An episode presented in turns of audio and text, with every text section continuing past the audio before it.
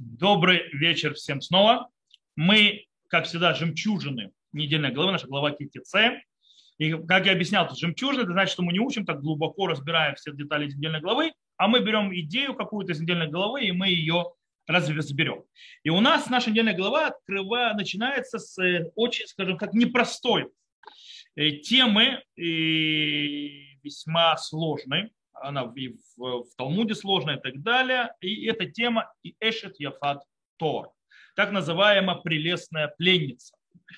Вот. И Тора нам описывает, скажем так, как человек может на ней жениться. И там мы видим, что в принципе из стихов можем учить, что это какой-то, скажем, такой определенный вид гиюра в каком-то смысле, который она проходит. И может быть, даже в каком-то виде, по, некотор, по пониманию некоторых комментаторов и галактических авторитетов, э, вид разрешения даже иметь отношение с нееврейкой, в каком-то смысле. Давайте прочитаем. То есть, да, это... «Когда выйдешь на войну против врагов твоих, и Господь Бог твой передаст каждого в руку твою, и возьмешь у него пленника. И увидишь между пленными женщину красивую видом, и возжелаешь ее, и захочешь взять ее себе в жены. То приведи ее в дом свой, и пусть обреет она голову свою, обрежет ногти свои, пусть снимет с себя свое платье пленения, и пусть сидит в доме твоем и оплакивает отца своего и мать свою месяц времени, затем войдешь ты к ней и станешь мужем ее, и она будет твоей женой. Если учишь, что не захочешь ее и так далее». То есть, в принципе, вообще весь подход и вся эта тема, она очень тяжелая с точки зрения этики, с точки зрения морали. Как можно, в принципе, взять в плен женщину, и то есть сделать, и, то есть, в принципе, делать себе ее, скажем, любовницей в каком-то смысле, то есть в жены потом, в конце концов, только потому, что она красивая. То есть только на фоне того, что она красивая, я беру ее в плен. Лишаю человека воли, лишаю человека свободы, лишаю человека отчего дома, только потому, что она красивая. И мне она понравилась. Я ее возжелал. То есть с точки зрения этики, то есть э, очень проблема, как вообще такая заповедь э, врезается вообще в Тору и в ее систему ценностей, и систему этики. Естественно, мудрецы ограничили эту заповедь и так далее в разных галактических аспектах, что, как и почему и так далее. Можно дверь, наверное, закрыть, потому что это невозможно. Крики снаружи. А? Позвони своей геуле. Э, так вот. Э, и в принципе, мудрецы, конечно, ограничили. Очень интересно пишет вещь Раша по этому поводу. Он не открывал Рашу, то есть на коммен... комментарий Раши на... именно на этот вопрос. Он пишет очень интересно. «Велаках талиха ища», то есть, дали, то есть возьмешь себе в жены, лод и брат ура, или кенегид яцара. То есть, да, то есть Тора говорила напротив плохого начала человека. «Ши мене кочбуху матира». То есть, если Всевышний тебе не разрешит ее взять, то он женится на запрещенной и возьмет. А валим наса суфольет сон а. То есть дальше идет заповедь, знаете какая? То есть про женщину, которая, то есть мужчина, у которого двое детей, один старше, то есть родился у ненавистной женщины, а младший у любимой, он не может предпочесть э, младшего, то есть от любимой, он должен дать как первенцу э, сыну нелюбимой, ненавистной. А дальше после этого идет Бен Сурару моря, как называется на русском, как это называется? Обжора пьяница, ну, который за родителей, а? Сдадут. Очень интересная тема сама по себе, но мы ей заниматься не будем. В любом случае, что он говорит, если, то есть, но если ты на ней женишься, в конце ты будешь ее ненавидеть, как сказано в Ахаравке Тьенали Иш и так далее, то есть да, после этого стихи. И в конце она родится от нее сын, который будет Сореру Море, который будет проблематичным ребенком. Вейкахнем сыру парашют, не смаху парашют. Поэтому эти главы стоят, то есть эти темы стоят одна рядом с другой. Это Гмарат Артакики души, на, на пинуточку. То есть, да, Раша просто ее цитирует. Знаете, что Раша говорит? Раша говорит вещь очень тяжелую. Раша говорит, выходит из этого, из его слов, что Тора сдалась перед плохим началом и вожделениями человека. Более того, то есть в принципе, более того, что происходит,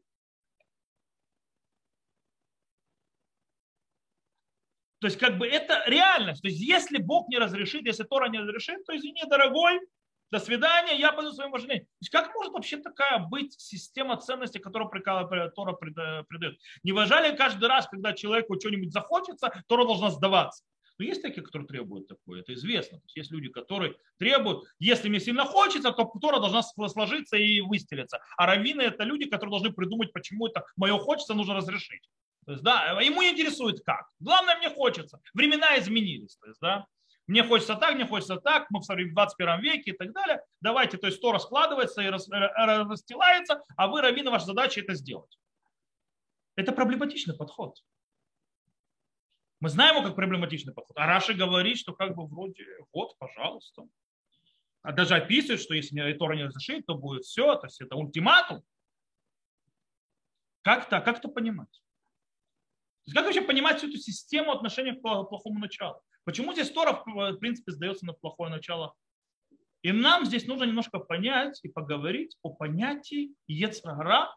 Плохое начало, то, что называется вожделение человека и так далее. И как относиться, скажем так, к человеческим тягам, э, то есть, я не знаю, не, не тягам, то есть то, что дхафим, э, дех, дахав, то есть, это, э, то есть то, что его тянет. Стремлением, влечением, вожделением и так далее. Как оно относится, то есть физическим, и не только физическим. То есть как Тора вообще к этому относится, и как с этим нужно справляться, то есть, как с ним надо жить. Есть первый подход, скажем так, сначала я предоставлю, покажу, скажем так, два, две крайности подходов, есть два раза крайних подходов, и потом предложу посередине подход, который, в принципе, это подход, который мы можем увидеть здесь у нас в голове. Первый крайний подход, это, скажем, проход, назовем его натуралист, натуралистик, то есть, да, гища натуралистик, то есть, да, скажем так, природная, нудистская, не знаю. То есть, в принципе, когда это говорится... То есть, что говорит, э, говорит этот подход? Этот подход говорит так. Любая вещь, которая тянет меня в моей природе, она хорошая. То есть, в принципе, э, простыми словами на русском языке говорят, что естественно, то не безобразно. Okay? Э, таким образом, если вожделение человека в киде к половым отношениям и так далее, и другим вещам, то есть, да, тянет человека, просыпается в человеке, то нужно ему ответить, нужно прислушаться к нему, нужно делать, как он тянет.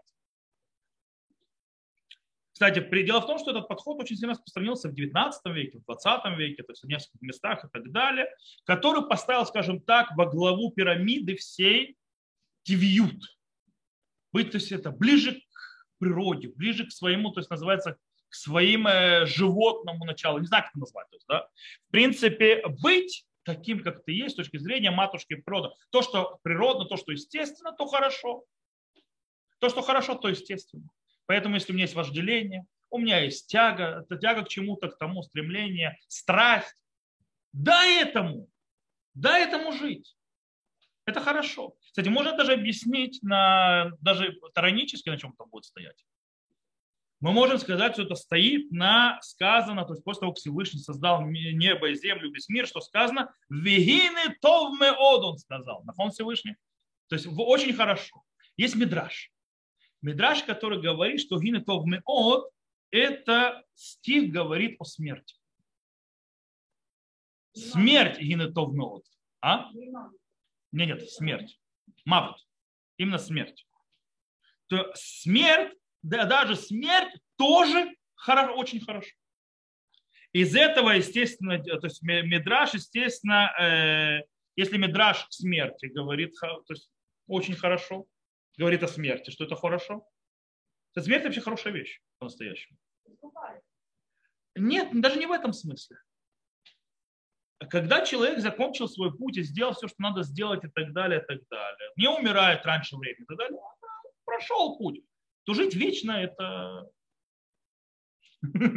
можно застрелиться. Это вокруг. Как бы, как бы иногда смерть это бесконечность для человека не всегда хороша.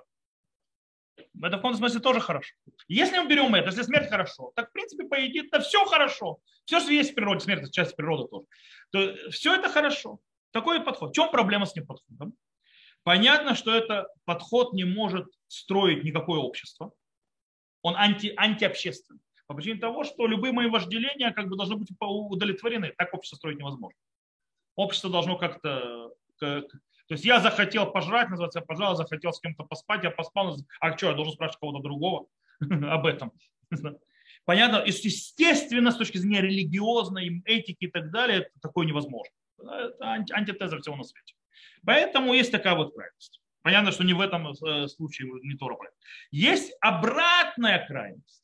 Обратная крайность говорит обратное, и она как раз наоборот, она отрицает, она пренебрегает вот этим вот природными, скажем так, животными инстинктами человека и его э, ча- страстями и вожделением. То есть, в принципе, она э, говорит другое. То есть, да, она говорит, что человек должен себя постоянно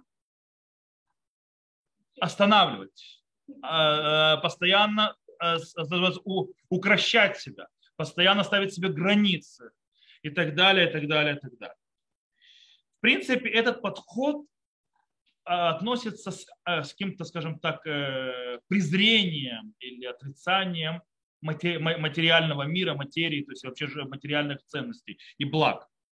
Кстати, можно этот подход найти и у Балей Мусар, еврейской традиции даже. То есть мусарники, так называемые, у них тоже такой подход есть. Этот подход можно найти и у решуним, мудрецов первых поколений во времена Средневековья, у еврейских мудрецов. Более того, этот подход сегодня можно найти, то есть вот этот вот отречение и, в принципе, ограждение от себя, от всяких, называется, соблазнов, от всяких вещей, которые связаны с вожделениями человеческими, страстями и так далее. То есть отрицание в каком-то смысле плохого по, по, начала человека и, и постоянно его ограничение этого плохого начала можно найти в некоторых ашкеназских общинах по сей день. Есть, есть такой подход, и понятно, что это тоже, я не думаю, то есть, что это правильный подход. И это подход, который ведет к чему-то хорошему, потому что есть те, которые может это им чем-то поможет, чаще это приводит к проблемам у людей, тем или иным, иногда несет много вреда. Между этими двумя крайностями, то есть давайте нашему йецер хара, нашему плохому началу дадим волю на, на все сто процентов, и между тем давайте наш йецер хара полностью ограничим, есть стоящее посредине между двумя этими, скажем так, подходами, третий подход, который, скажем, назовем его среднее, то есть среднее между ними. С одной стороны, он очень похож на предыдущий подход, о котором мы говорили, что тоже нужно знать границы, нужно себя тоже ограничивать в вещах, не давать себе распускаться на полную катушку и так далее. То есть в этом случае он похож на тех, кто подходит, то, что называется, с ограничениями.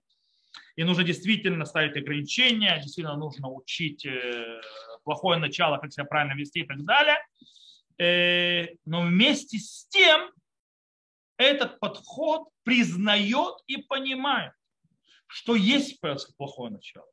И у человека, да, есть вожделение. У человека, да, есть э, страсти.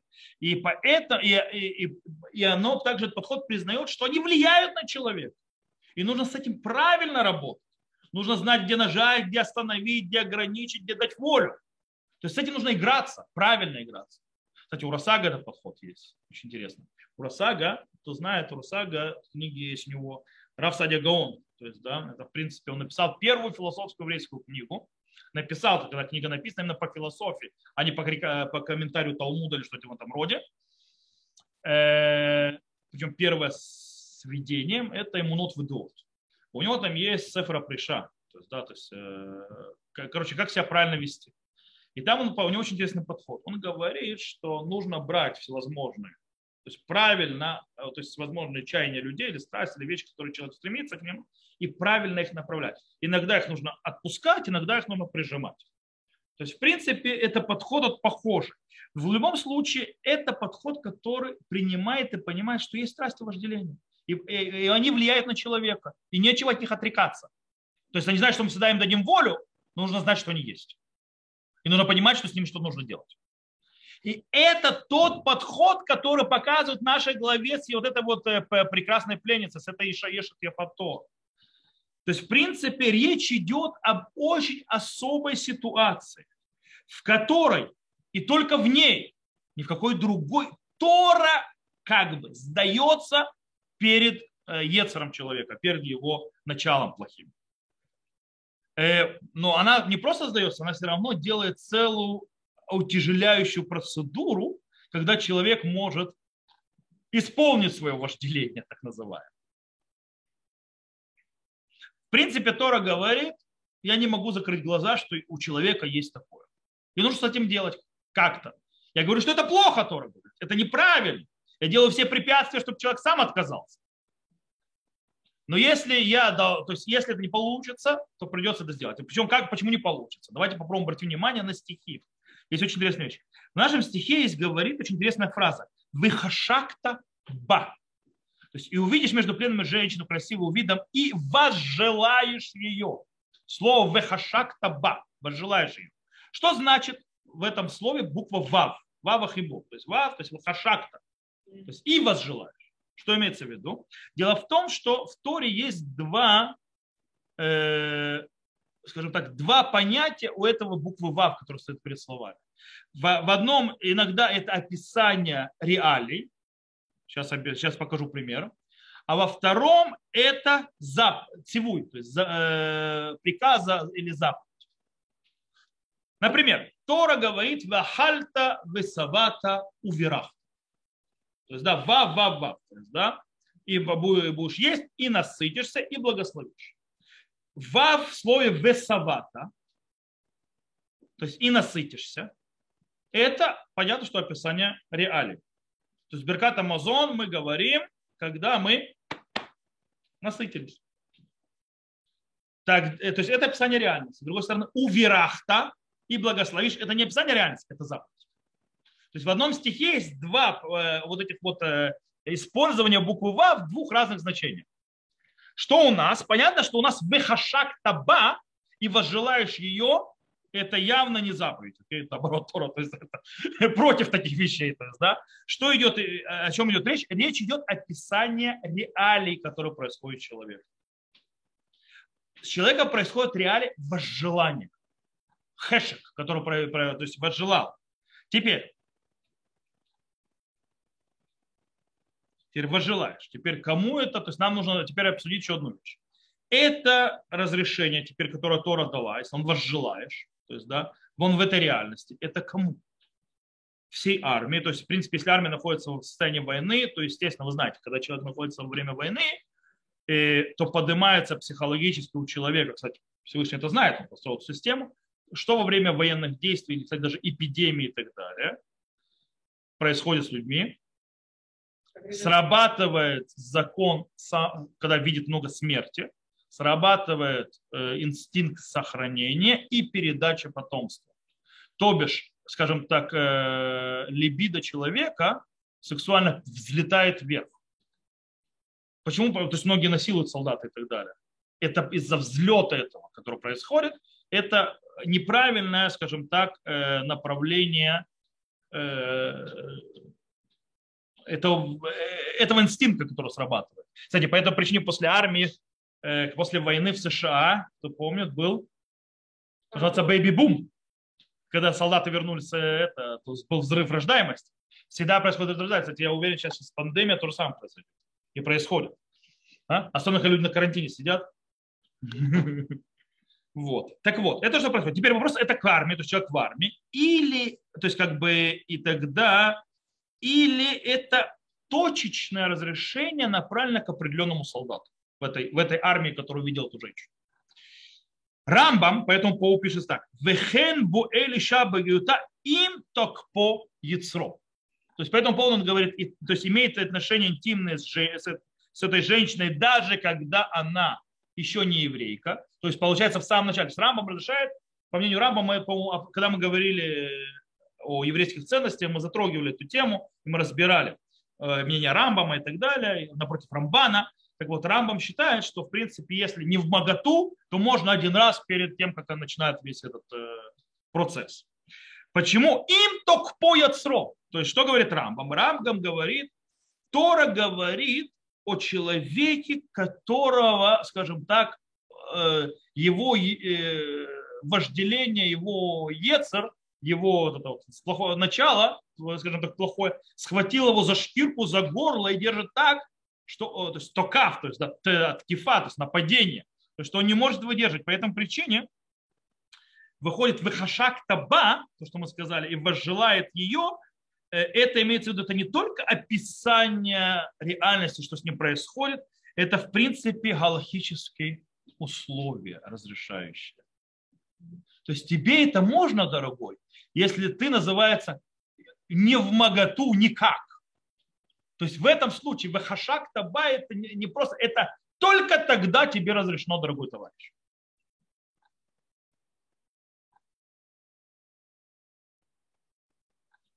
То есть, в принципе, это разрешено человеку, которому его ецер такой уже большой, что он с ним просто уже не справится. И тогда уже Всевышний понимает, то есть, как бы, зная природу человека, он же его создал, он понимает, мне этот ецер нужно, то есть его уже не остановить. Мне его нужно направить в минимально, э, скажем так, в русло, которое принесет минимальный вред, духовный и так далее. И это туда направляет. Правильно так делать? Иногда. По-настоящему, э, по-настоящему это не всегда должно быть так. По-настоящему мы читаем, что, что Всевышний от нас требует. От нас Всевышний требует, если мы читаем это дальше, то есть тоже в нашей главе, откроем дальше Ки Теце. Э, сейчас чуть дальше это.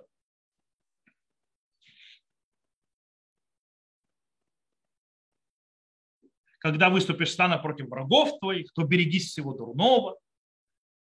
Если будет у тебя человек, который нечист, слушайся всего ночью, то пусть он выйдет вон из стана, не входит в стан. И будут нам на наступлению вчера, и будет к наступлению вечера, пусть омоется водой, по заходу солнца может он войти в стан. И да будет у тебя место вне стана, куда тебе выходить. То есть, кстати, связано с чем? Именно с, с этим сексуальным чувством и так далее. И Всевышний говорит, это должно быть за пределами. То есть лагерю это делать нельзя. Это точечное разрешение человеку, который не справился со своим ецером. И он в каком смысле оскверняет лагерь. По этой причине он должен быть наружу. То есть Тора понимает, говорит, что ограничивать себя надо. Нужно хранить святость лагеря. И лагерь твой был, должен быть святым. И ты, то есть, и, и ты будь святым. Но ограничивай, ставь, правильно, то есть веди себя по всем заповедям и так далее. Но Всевышний понимает, что есть ецер. Иногда это нужно принимать, иногда в определенных условиях это плохо.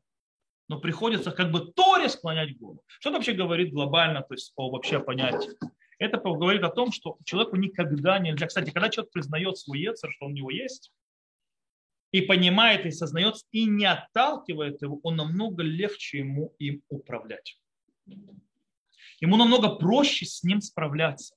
Ему намного проще э, ограничить. Он знает, где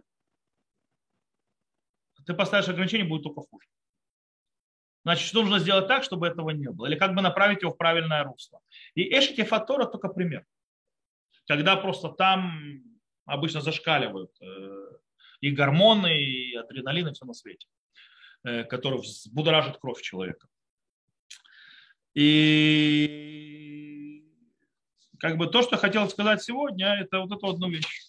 То есть, да, нужно уметь управлять ецером, нужно знать, что он есть, и никогда в жизни от него не отказываться. Материальные вещи тоже нужны человеку, если он правильно русло. Знаете, есть гмара. Ецер ара вообще создан для хорошего. Есть гмара в трактате Бава Батра. Там сказано, что сатан ве пнина литов и ткавну.